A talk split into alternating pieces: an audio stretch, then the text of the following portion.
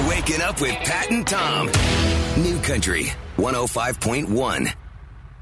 Headline reads Alaska Airlines hiring 3,000 people, and you can apply without experience. So, okay, let's take a look here. Says uh, Alaska Airlines will hire 3,000 pe- uh, new people this year. The Seattle based airline said in a blog on Monday. Three quarters of the new jobs will be based in Washington state. They are looking for the first thing listed maintenance technician. I would hope that you have some experience there. Yeah, that's Yeah. Uh, kind of important. Airport opera- or operations, customer relations, which is okay, flight attendants, cargo specialist, and pilots. hey, I've, al- I've always wanted to be a pilot. Again, experience might come in handy there. It does say an airline, excuse me, needs great planes, but also great people. In some cases, no experience is necessary. Now I get it. See, the headline can be deceiving.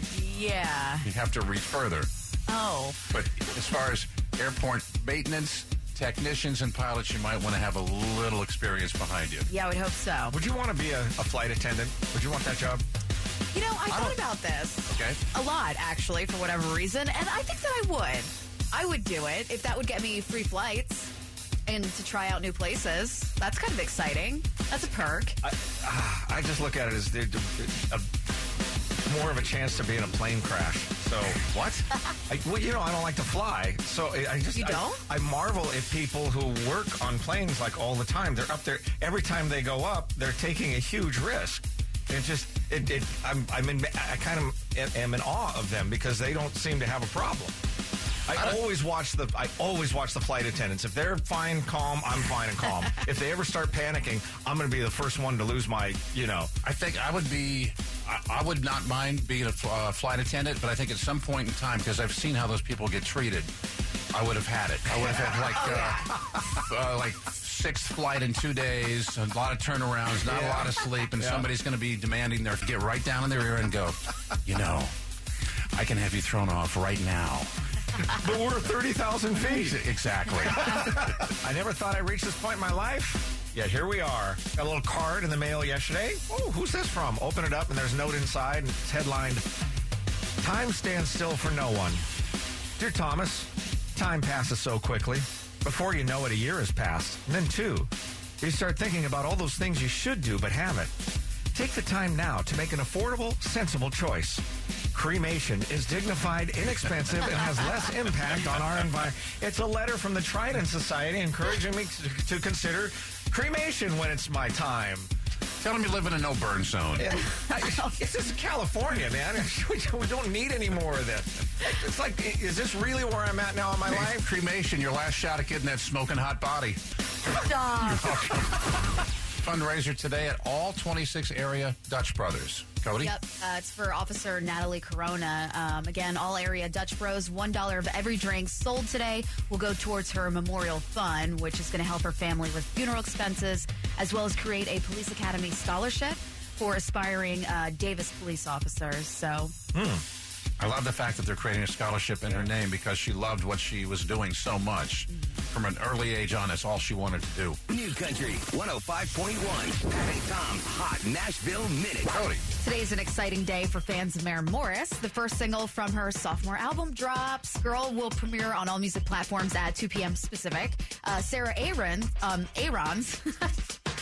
Aarons co-wrote the song who assisted Maren on The Middle. Morris also announced she's hitting the road with Cassadee Pope, who has a new album out soon, and RaeLynn. The Girl World Tour is coming to San Francisco March 26th. Tickets are available now on her website. Country in the Park artist Midland say there is a big difference between the first album and the new one that they're finishing up next week. Minimum use of session musicians. Now, it's pretty normal for artists, especially if they're new, to record their first music with the help of Nashville's many excellent session musicians. But as they get more successful, it's often an artist's goal to start recording with their own band because it gives them a more distinctive sound. Midland's Cameron Duddy said they used session musicians on the uh, first album because honestly, they didn't have enough confidence in their playing. And while they are, of course, very happy with how it turned out, they're eager now for fans to hear a more organic difference, as he put it, uh, puts it, with the next release. Doesn't have a specific drop date yet, but you can bet they'll be playing some of their new stuff at Country in the Park on May 11th. First Lady of Country Music, Loretta Lynn, will celebrate her 87th birthday with an all star birthday celebration and tribute concert in Nashville. She won't be on stage, she'll be in the front row, but she'll be watching people sing her songs and pay her tribute. People like George Strait, Garth Brooks, Darius Rucker, Kacey Musgraves, Keith Urban, Little Big Town, and Miranda Lambert. It is April 1st at the Bridgestone Arena, and Loretta says it's a first for her because she's never in her life ever once had a birthday party. So this is a wish come true. They asked her, Do you have any other wishes? She said, Just one. I want Keith Urban to jump out of my birthday cake. When Keith heard this, he said, Your wish is my command, Miss Loretta. So look for that. Ever have work dreams? We all have work dreams. Every once in a while, they involve a coworker. Cody. Yeah, I was debating telling you, Pat, but uh, here we go. I had a dream last night that for whatever reason, mm-hmm. you and Dietra came on a family vacation with me and my family. Okay. And Lucas came, and Lucas and I ended up Hooking up. hooking up. or we started dating. We ended up really liking each other. It wasn't it was more than just a hookup. It was, you know, we were casually talking and I was so nervous to tell you that I wanted to keep it from you, but in my defense, Lucas didn't actually look like your son. It was a completely different guy in my dream. Uh-huh. But in my dream, it was your son, and it was Lucas. That was his name. And we were definitely sneaking around. And I was also like, You're too young for me. And just, I really wish this wasn't radio right now so everyone could see Pat's expression. you know, it's just like- Now, please finish. I feel awkward even telling you this. It's okay. I don't really remember how it ended, but I do think that I broke it off with him, and I was like, "I yeah, this just isn't going to work. It's, were it's like, too much." Lucas, I, I, I got to wake up now. so, Pat, you, you you're pretty good at interpreting dreams. What do you think of me? Can you do this, or is this a little too close This to might be a little too close for me. Go ahead. I want to hear yours first, and I might have a take. Well, uh, I think that we have been we've been talking about your son off air quite a bit lately, and he's got a, a young lady in in his life, and I think also there's a little bit of I don't know. It, it- Co- Cody is um, she- this is the year that she's pledged to not have any boyfriends, right? right? So I, I feel like she's just kind of going around uh, picking up cans. Picking know? up anything that I think I can get my hands on. oh, Lucas is. A, I don't know. I think Lucas is top of mind because we've talked about it. I don't know it. what's I'm more offended by, your dream or your comment.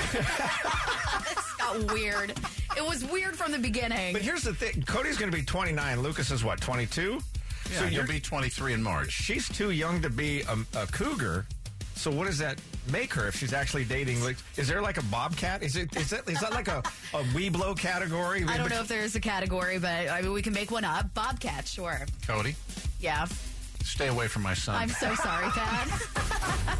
Cody, uh, briefly explain your dream again with uh, Pat's son. oh my gosh, do we have to go over this again? somehow, I like some watching your way, face. I don't know why, we were all on a family vacation together, and Lucas and I ended up hitting it off. And uh, yeah, that's that. We spent a pretty good time together. Look at your blushing. You're, I'm not blushing. I just feel awkward saying it. I didn't want to tell him, but Tom forced me into it. in real life, would you be okay with that? Answer that. So what's your work dream? We're getting some uh, some fine answers this morning on Facebook. I like Rachel's. This is uh, kind of creative.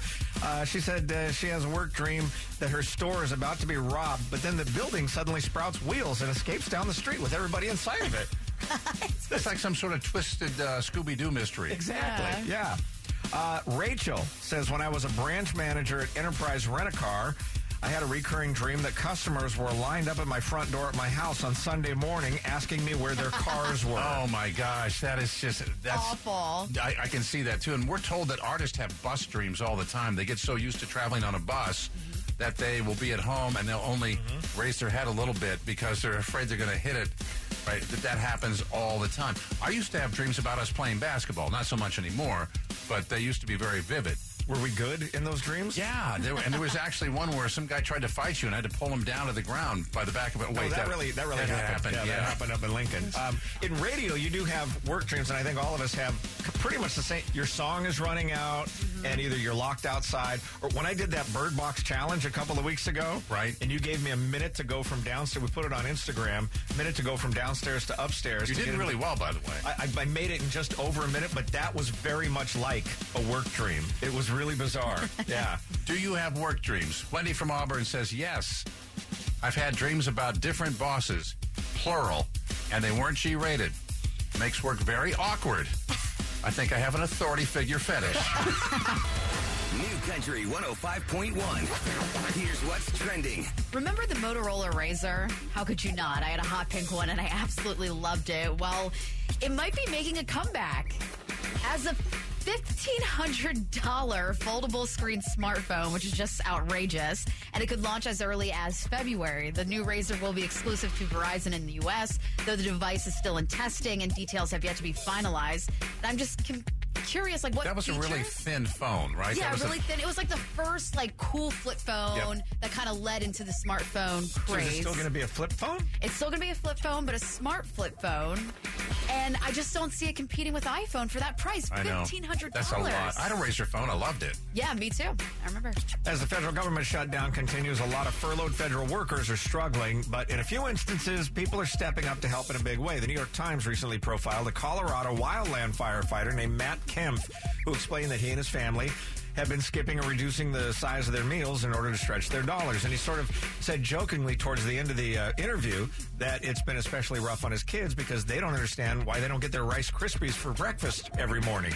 A couple days after the article came out, Matt Kemp came home to find a huge supply of groceries on his front porch, everything from peanut butter, bread, juice, soup, and whoever the anonymous donor was, they paid attention to the whole story because they also left four deluxe boxes of Rice Krispies. It's a great reminder that if you know a federal worker who's struggling right now, maybe help them out if you're in a position to do so. A lot of them are filing for unemployment, looking for other jobs, and going to food banks. This sounds absolutely delicious to me, maybe to you too. Dr. Pepper is making baked beans. They're sold at Walmart, and they're so popular right now, Walmart cannot keep them in stock.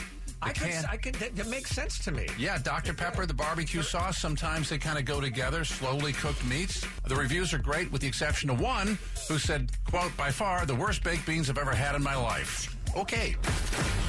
Pat and Tom. New Country 105.1.